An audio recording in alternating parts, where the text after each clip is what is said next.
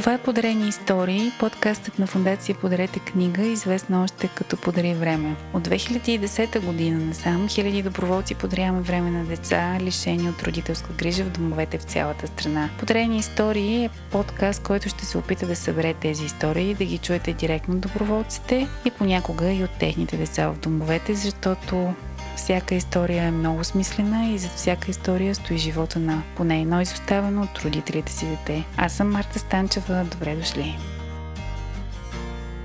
Здравейте в подкаста Подарени истории, подкаста на Фундация Подарете книга. Днес сме във втория ни коледен епизод, втория ни Christmas Special Edition който записваме в най-хубавата седмица на коледа. Тук сме с Павел Топалов, който е един много интересен и от много давнашен доброволец. Той сам ще ви разкаже за това колко всъщност много време от живота си е отделил за тази работа. И ще ви разкаже и за това как всъщност създаваш и семейство благодарение на тая доброволческа дейност. Но с това малко по-нататък. Здрасти, Павка, как си? Здравейте, готини хора! Чудесно! В празнично настроение съм. Всички сме леко превъзбудени тази седмица.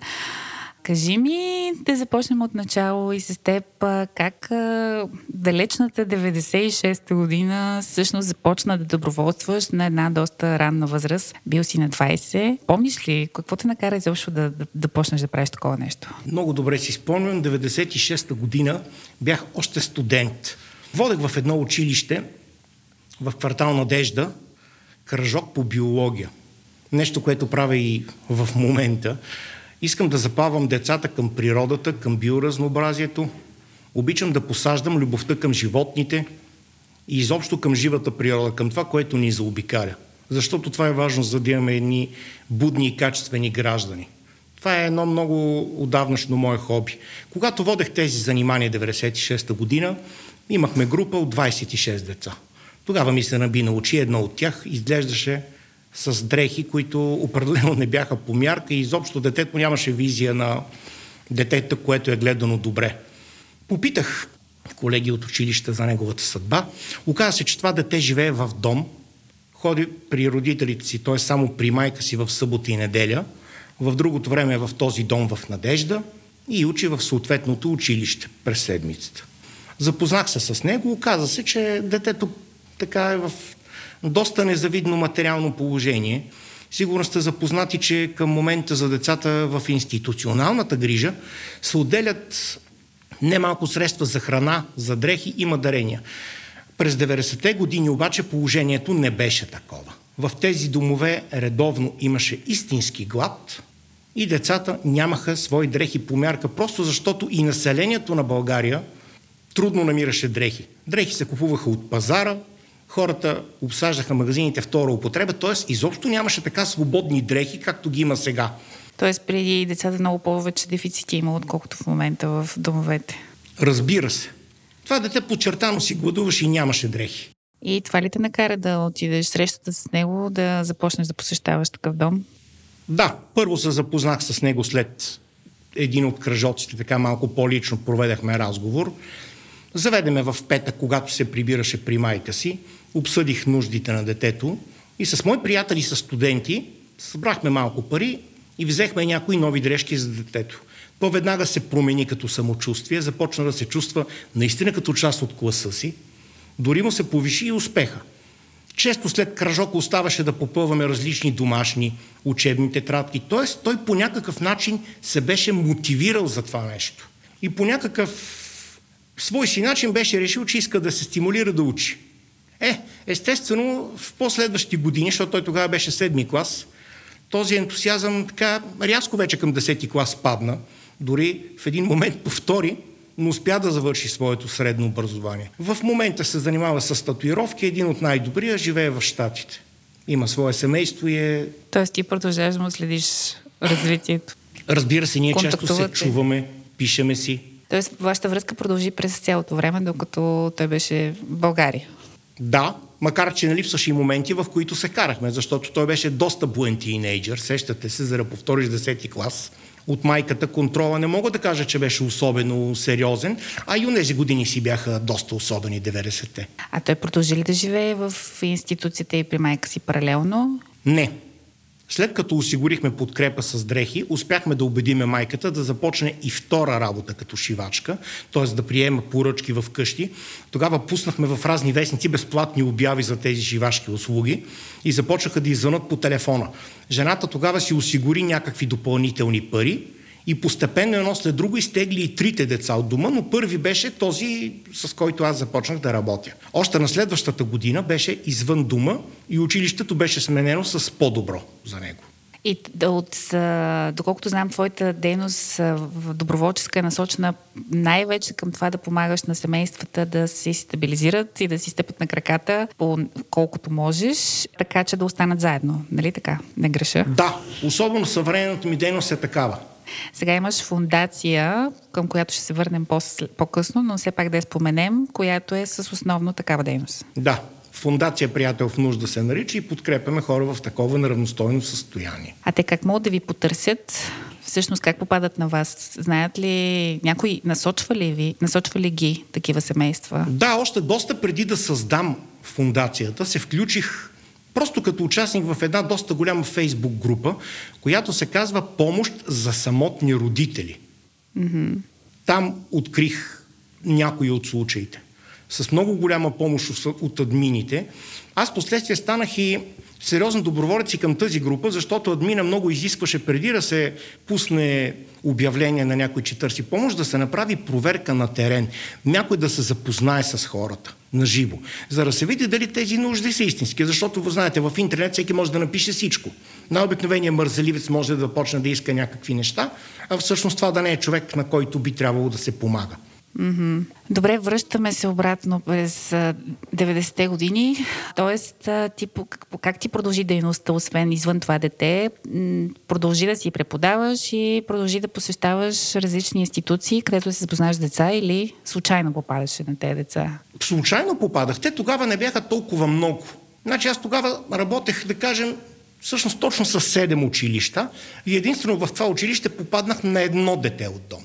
Следващата ми среща с такова дете беше през 99-та година, когато умишлено посетих един дом в София. Той тогава се казваше Рамбо Силек. Там се запознах директора, казах, че бих искал да подкрепа някое дете, което той ми препоръча. Той ми препоръча и работех със съответното дете 3 години, след което то беше осиновено. А как те допускаха по това време изобщо да ходиш в тези институции? Не е ли било много по-ограничен достъп до тях? Не.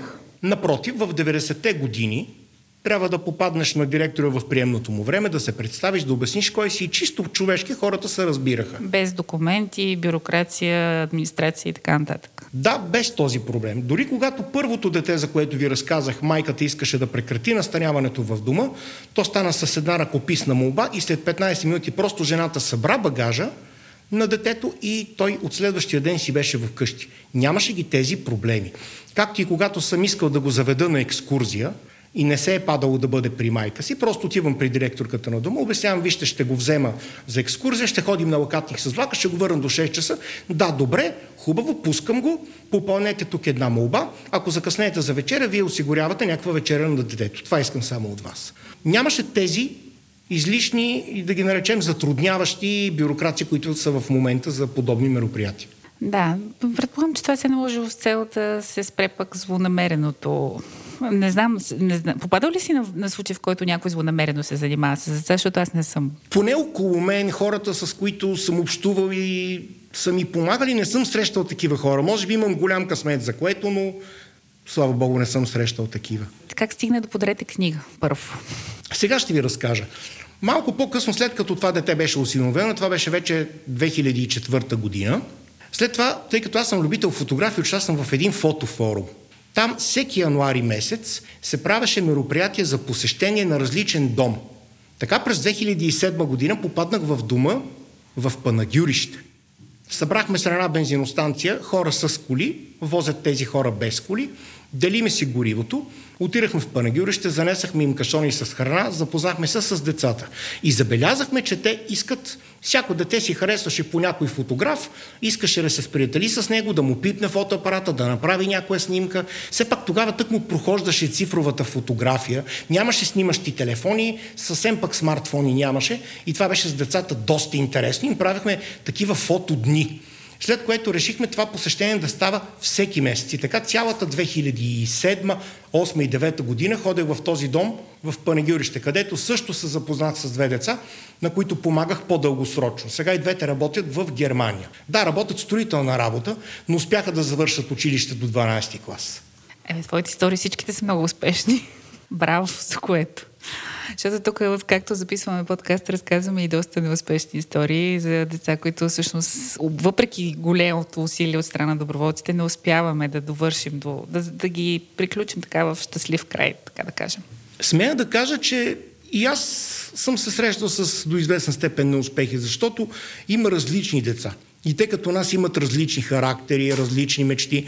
И се е случвало много деца, на които съм искал да помагам, просто да не ме допускат до себе си и да не успея да направя нищо. След фотографския форум, настъпи 2012 година, в която беше прият закона за закрила на детето, който рязко ограничаваше достъпа до институции на всякакъв вид неформални доброволци – Както ние бяхме от фотофорума, ние бяхме просто хора, които искаха да помогнат. Физически лица, така да. наречените. Да. И след това разбрах, че се допускат хора само от фундации и то по определени проекти. И на мен тази процедура ми се стори сложна като един обикновен човек и направих, може би, три години пауза. В един момент обаче започнах да се разравям из интернет, в търсене на организация, към която да се присъединя. Все пак аз имах своите идеи, как да се помага на тези деца, как да се общува с тях. И в търсене на фундации с голямо разочарование мога да кажа, че близо година не срещах такива, които да осигуряват едно свободно общуване с децата. Имаше фундации, които примерно предлагаха в даден момент да отидем да изработим мартенички с цел някаква продажба, но това беше еднократна идея. Имаше също други, организираха засаждане на дървета в парк или почистване на парк, но това бяха еднократни акции, на които разбира се присъстваха доста представители от пресата, от съответната община, т.е. търсеше се някаква излишна лъскава публичност, но не се даваше дългосрочен контакт с децата. С радост изведнъж открих Фундация Подарете книга с следното обявление. Стани приятел на дете от дом. Веднага отворих този линк, защото той ме впечатли много приятно, тъй като за да разстанеш приятел на дете от дом се изисква време. Тоест, казвам си, това няма да е еднократна акция. Прочетах малко повече, разбрах как се случват нещата. Фундацията все още нямаше спечелен свой проект, но тя беше станала фундация именно за да получи достъп до тези домове. Само за това. Това просто бяха една готина група от София, които се събираха всяка седмица с цел да посетят Дома в надежда. Същия този дом, от което беше първото ми дете. С голямо вълнение писах един имейл и тъй като очевидно още нямаше тогава проект, менеджер и така нататък в фундация Подарете книга, едно-две момичета вършиха работа, не ми отговориха няколко дни, звъннах на телефона, попаднах на благовеста, много мило и любезно ме изслуша и ме насочи към съответния човек, който отговаряше вече с дома в София. Срещнах се с него и така направих първото си посещение през февруари месец 2013 година. Това ми беше първата среща с доброволци и деца на Подарете книга. Срещата беше в двора, защото по заповед на директорката тогава не ни допускаха. Не беше нито грипна епидемия, нито пък имаше COVID, но просто мерките си бяха такива. Не можеш да допускаш външни хора в дома. Доброволците първоначално среща с децата.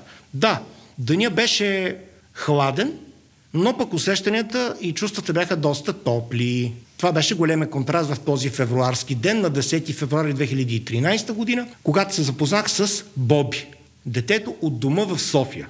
Това дете беше изключително неконтактно. Вероятно някой от дома беше накарал децата да излязат пред пансиона, за да посрещнат доброволците.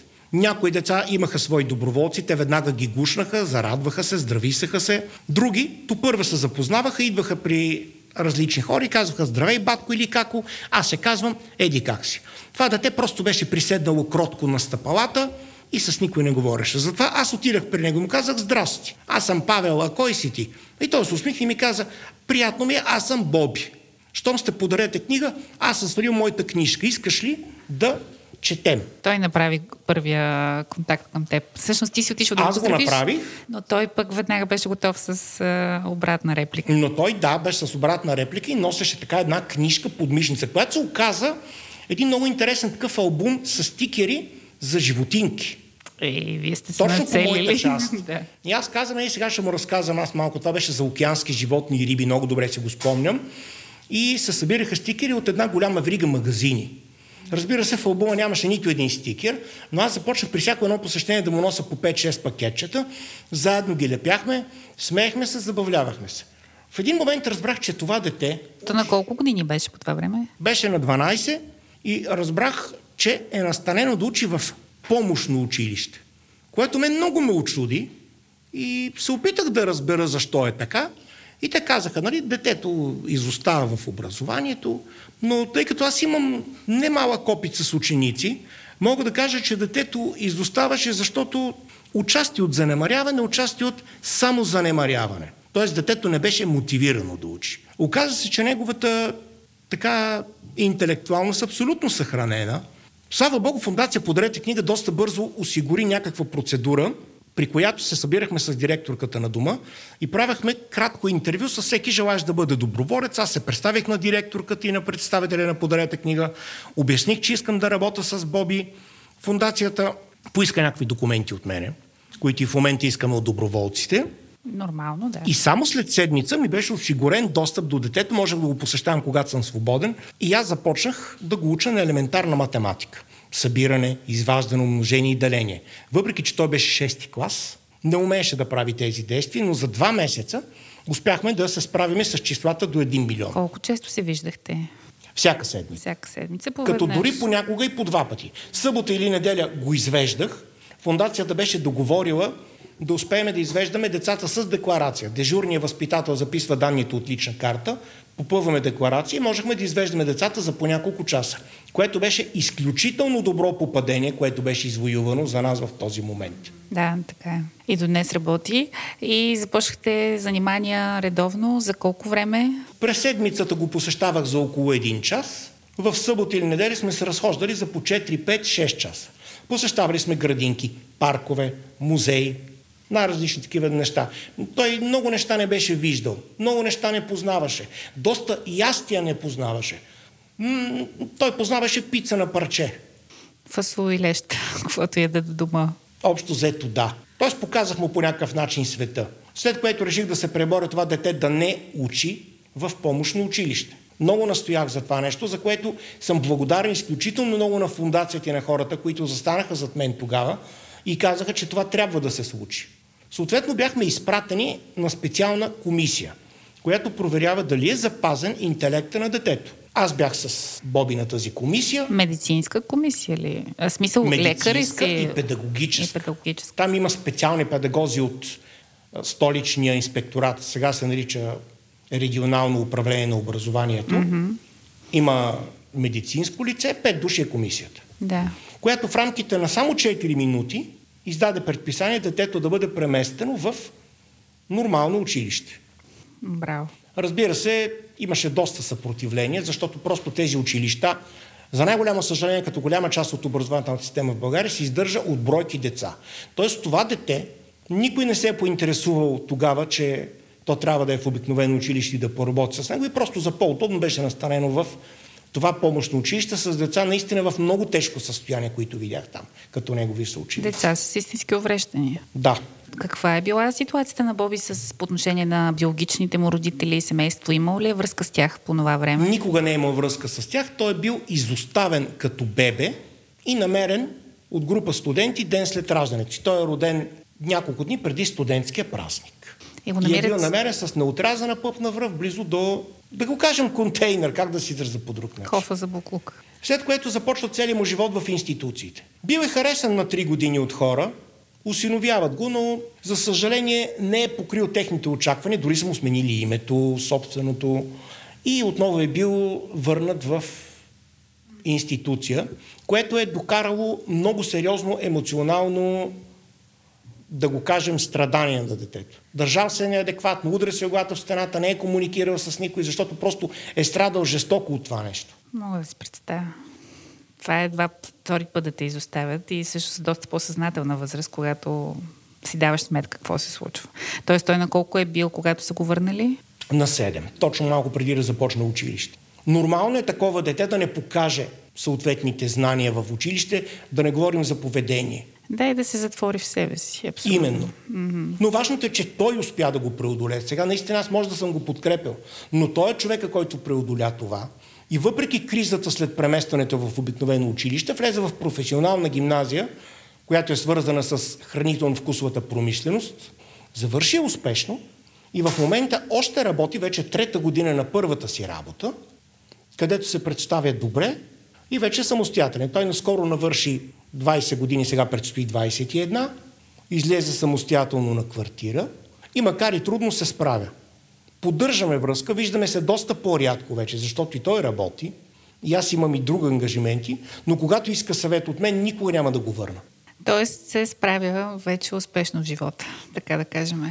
Да. Сам. Успя да си направи бюджет, успя да си направи спестявания, защото аз го предупредих. След като излезеш от дома, ти имаш много кратък период, в който ще живееш при преференциални условия в това защитено жилище. В един момент ти ще трябва да излезеш навън. Той ме послуша и спести една доста завидна сума в свой спестовен блок. Тоест, почти цялата си заплата заделяше там. И беше вече готов с малък капитал да излезе на квартира и да продължи живота си. Ами, браво! Тук още веднъж адмирации. И нека да отидем към а, Никита и Пловдив, да ни разкажеш и тази история. Как също започна да ходиш в Пловдив като доброволец? Просто реши да отидеш и в друг град или вече в София? Всъщност Боби е почнал да се справя с того е добре и ти е трябва много предизвикателство. О, не! Боби все още имаше нужда от подкрепа, но много сме си говорили с благовеста, че децата в София са често посещавани от доброволци, от различни организации, участват в някакви мероприятия на общината. Тоест, те не са изоставени от човешко присъствие. Докато децата в провинцията, особено в един не особено голям град, са си буквално сами. Просто защото хората от провинцията по някакъв начин са предубедени към децата от тези институции. Считат ги по някакъв начин като по-различни, като хора, с които по-добре да не се занимаваш. Да. И към хората с ромски происход са по-предубедени и въобще има... Да, това също е така. Mm. И в този момент фундацията беше спечелила първия си проект, който отново се движеше под надслов Бъди приятел на дете от дом. И тогава вече възникна този наш слоган, който още се ползва, подари време, който даде името на съвременния ни Тъй като си много добър в паметта с годините, това коя година се случва? Това се случва началото вече на 2014. Или може би да е било към вече лятото на 2014. Mm-hmm. И тогава решихте да посещавате Пловдив за първ път. Да, аз реших, че се включа към още един град. Целта ми на това нещо беше хем да бъда полезен на деца в провинцията, хем този град да бъде такъв, че да го посещавам и извън фундацията. Защото знаех, че всякакъв такъв вид финансирания, проектите имат някакъв срок. Но аз ако бях решил да се заема сериозно с дете, трябваше да намеря начин да посещавам този град. И тогава влязах в различни групи за споделено пътуване и установих, че за Пловдив има десетки коли, които тръгват всеки ден и казах, твърдо ще бъде Пловдив. Като оговорката ни с Благовеста беше да поема Пловдив, тя беше решила, че съм така достатъчно сериозен доброволец, за да ми предложи да стана координатор на бъдещата група в Пловдив. Mm-hmm. При което аз приех, докато намериме нали, местни доброволци, нямаше да откажа да бъда координатор на Пловдив. Така започнахме да посещаваме децата. Първия бус тръгна септември 2014 година пред а, първия бус, т.е. вече не сте били с коли, сте почнали да пътувате с бус по това време. Да. Заради Първото организирано посещение вече беше с този бус покрай проекта, който беше спечелен. И колко доброволци имаше при тези посещения? Средно. Първия бус беше с 11 доброволеца без мене. Много добре си го спомня, защото попъвах старателно списък, оставих го на охраната на дома, такова беше изискването на директорката. Децата ни посрещнаха много топло. Бяха изключително много. Този дом тогава имаше над 50 деца. И въпреки, че беше почивен ден, аз тогава разбрах, че някои деца са на седмична грижа и си отиват, имаше над 30 деца, които ни посрещнаха с голяма радост. Играхме на столни игри в двора. Някои играеха на футбол по-подвижни доброволци. Аз, да кажем, съм малко от по-мързеливите и се отдадах на настолни игри и на смятане. Mm-hmm. Но е имало игри като цяло. Разбира се. И тогава се запознахте с следващото ти дете? Не, не се запознахме тогава. Запознахме се малко по-късно, защото това дете беше на седмична грижа. А, и всъщност пък посещенията са през уикенда. Да. Следващото ни посещение беше октомври месец. Децата вече ни чакаха октомври 2014, така с голямо удоволствие. Вече беха започнали да се образуват и двойки дете доброволец, предпочитани, което мене много ме радваше, защото исках тази група да остане стабилна. Тогава започнахме с децата да си разменяме вече акаунтите в социалните мрежи, като те имаха режим за посещение на компютърна зала. В този дом реда беше изключително добър и децата, това е единственото място, където децата след училище имаха занималния. От 13.30 до 16 часа те учеха по своите стаи с възпитател. Това нещо ми направи изключително добро впечатление и това стана причина после с фундацията да разработиме друг проект за занимални, в който аз се включих усилено и съм им много задължен, така че приеха тази моя идея. На много деца помогнахме да научат азбуката, да се научат да пишат, така че да могат и те да си направят акаунт в социалните мрежи, а не да комуникират само чрез емотикони. Много съм щастлив за това нещо, което се случи. Това се случи вече малко по-късно, в периода 2015-2018, но беше един прекрасен период. И тогава всъщност сте посещавали вече и през седмицата за занимаване. Именно. Аз специално бях командирован да вода такава занимаване в Пловдив, а имаше и в другите градове. Но да се върнем на това как се запознах с а, Ники. С Ники се запознах, нали, ние си обменихме акаунтите, и знаех, че всеки ден между 4 и 5 различни деца ще пишат. Аз се бях запознал вече с едно дете от Пловдив, което също подкрепях, макар и по-малко. И така започна да ми пише и Ники. И аз го питах това дете, аз защо не съм те виждал от тебе вече, два пъти идвам. И той каза, аз съботен ден съм си при мама. Така започнах да си пишеме. Помолих да ми осигурят достъп през седмицата. Успях да се вира с него в един от работните дни помагах му с ученето. Това започна да ми стане навик и с това споделено пътуване от групата започнах да пътувам доста преди да възникнат идеите за занимаване. Така започнах покрай него, се запознах и помогнах и на други деца да се пограмотят. Макар и, разбира се, на доста начално ниво. Не говорим за нещо особено, но поне да познават буквите и да знаят какво пише. Е, те са били и малки, доколкото разбирам. Колко на колко е бил Ники И най-големия, който съм учил да се ограмотява, беше на 14 по това Ники тогава беше на 10 години. Да. И си имали проблеми с азбуката. Тоест, говориме за все пак изоставане в да, учебния другите деца имаха проблеми с азбуката. Ники беше за тогава добър ученик в този трети клас, който беше тогава да. той. Беше будно дете. Така ги наричам и аз. След занимания ми бяха позволили от дома с декларация да го извеждам от 16 до 18 часа, когато аз трябваше да го върна за вечеря. Извежда го, разхождахме си из тепетата, говорихме си и той ми сподели, че неговата най-голяма мечта е да се отиде от този дом и да се върне вкъщи при мама. Защо е бил на седмична грижа в дома? Какво се е случило? Да се го разделили с майка му? Оказа се, че майка му не е имала средства да се грижи добре за него. От училището са подали сигнал, че е бил с неподходящи за сезона дрехи, т.е. през зимата е бил наистина много тънко облечен, ходил е без пари, нямала и тетрадки дори за училище. И социалните са настояли майката да подпълни молба и да го настанат в такъв дом временно, като да си го взима през уикендите. С оглед на това, че те ще да му осигурят място за спане, място за учене, храна. Детето изживява огромен стрес с това настаняване. Той винаги е плачел и искал майка си. Така и никога не е бил привикнал към тази среда. Дори когато се запознахме, той каза, че най-големият му кошмар е, когато в понеделник, отново след училище, той трябва да бъде в дома. Тоест, те имат много здрава връзка с майка си и се обичат, просто майката не се е справила финансово и не е имало кой да й помогне. Точно така. Жената, за съжаление, имаше образование до 8 клас, нямаше никакво самочувствие и просто чистеше входове. Съответно, сещате се при чистене на входове, ти нямаш постоянна работа, днеска си на този вход, друг път на онзи. Аз я посъветвах, според предписанието на социалните, за да си вземе детето, първо да намери постоянна работа. Тя ме послуша и само след няколко месеца имаше постоянна работа. Каква беше тя? Отново беше почистване, но чистеше в един производствен цех, където заплащането хем беше по-голямо от почистването на входове, хем беше стабилно, имаше трудов договор. И успя да се задържи там? Успя да се задържи там абсолютно дълго време, докато вече преминахме към следващия етап да им помогна да се преместят в София в мое жилище с детето. Предполагам, без да си им искал никакви пари на среща. Разбира се, че аз исках да помогна на тези хора. Но преди да стигнем до София, трябваше да се наеме адекватно жилище, защото тази жена живееше с още 3-4 души. Беше едно наистина доста неугледно панелно жилище, подобно на комуна. И те обитаваха с Ники най-малкото помещение хола и на един щупен диван спяха двамата. И жилището определено не беше подходящо за отглеждане на такова подрастващо дете.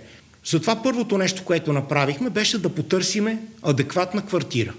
Намерих такава по обяви, намерихме място с изгоден найем, но въпреки това заплатата нямаше да стигне да покрива грижите с детето и найма, затова реших да помагам и там финансово. След като наехме това жилище, с помощта и на някои други доброволци, които идваха с мен до дома в Плодив, за което съм и много благодарен, събрахме средства за втория найем, който беше предплата и за различни неща в покъщнината, като матраци, завивки, някои съдове. Така успяхме да осигурим адекватно жилище и тък му беше изтекла настанителната заповед на детето за дома. И социалните потърсиха майката съответно септември месец. Тя каза, че няма да приподпише пренастаняване, защото вече има възможност да си го гледа. И социалните отидаха да проверят каква е ситуацията и жилището и вече... Да, и одобрих условията, в които е детето. Да, да. След което аз предложих, тъй като имах свободен имот в София, а се оказа, че и майката и детето са си от София, родени са тук.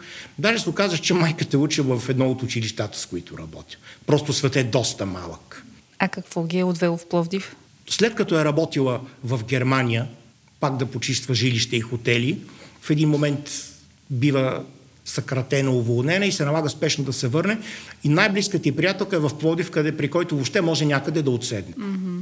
И са живеели на, на един таван с детето, и с майката, и с нейно дете. Вече 2015 година, септември, и го записвам в училище, с което и аз работя в София. Той в момента е 12 клас, скоро ще бъде абитуриент. Mm-hmm.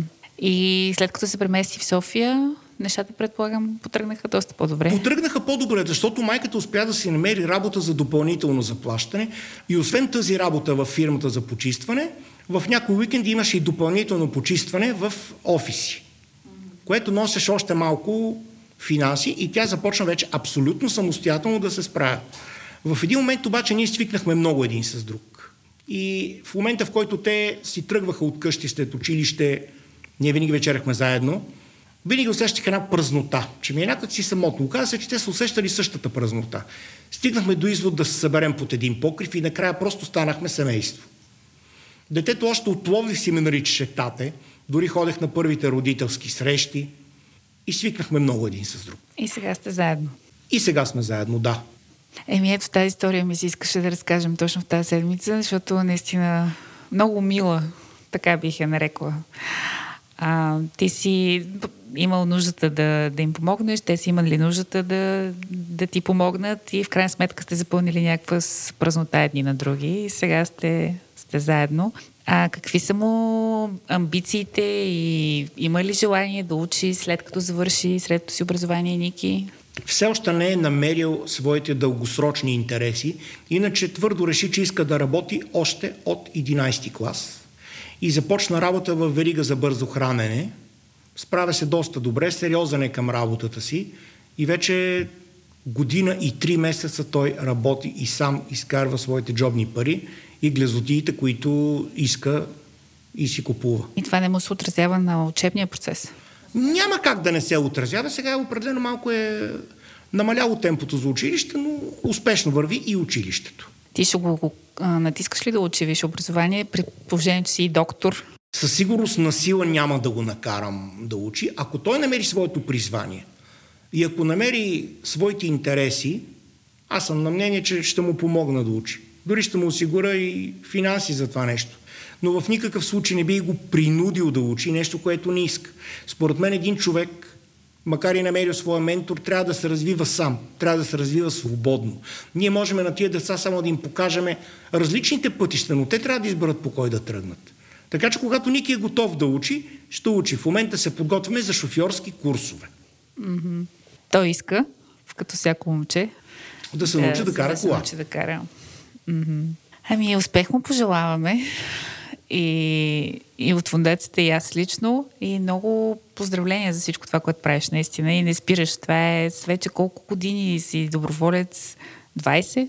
С фундация Подарете книга, доброволствам. Сега ще направим юбилей 10 години през предстоящия февруари.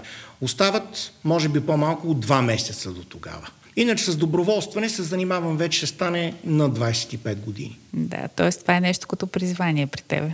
А, наред с биологията, ти всъщност в училище за работа организираш лекции за децата, доста неща им разказваш. И да, организирам извън класни дейности.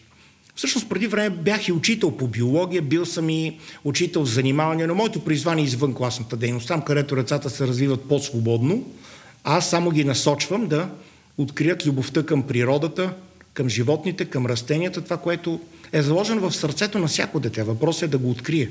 Във всеки човек, то ние сме част от природата и като живееме отдалечени от нея, не е окей. Okay. Разбира се, но особено в съвременето, в което сме обградени от таблети, излишни предмети, някак си природата остава на по-заден план и е малко по-голямо предизвикателство да насочи децата на там.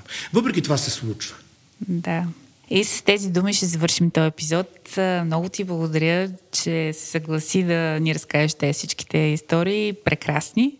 И успех и за напред, да имаш още много такива, ти пожелавам. Много благодаря. успешни. Успехи на нашите слушатели, които в момента ни слушат.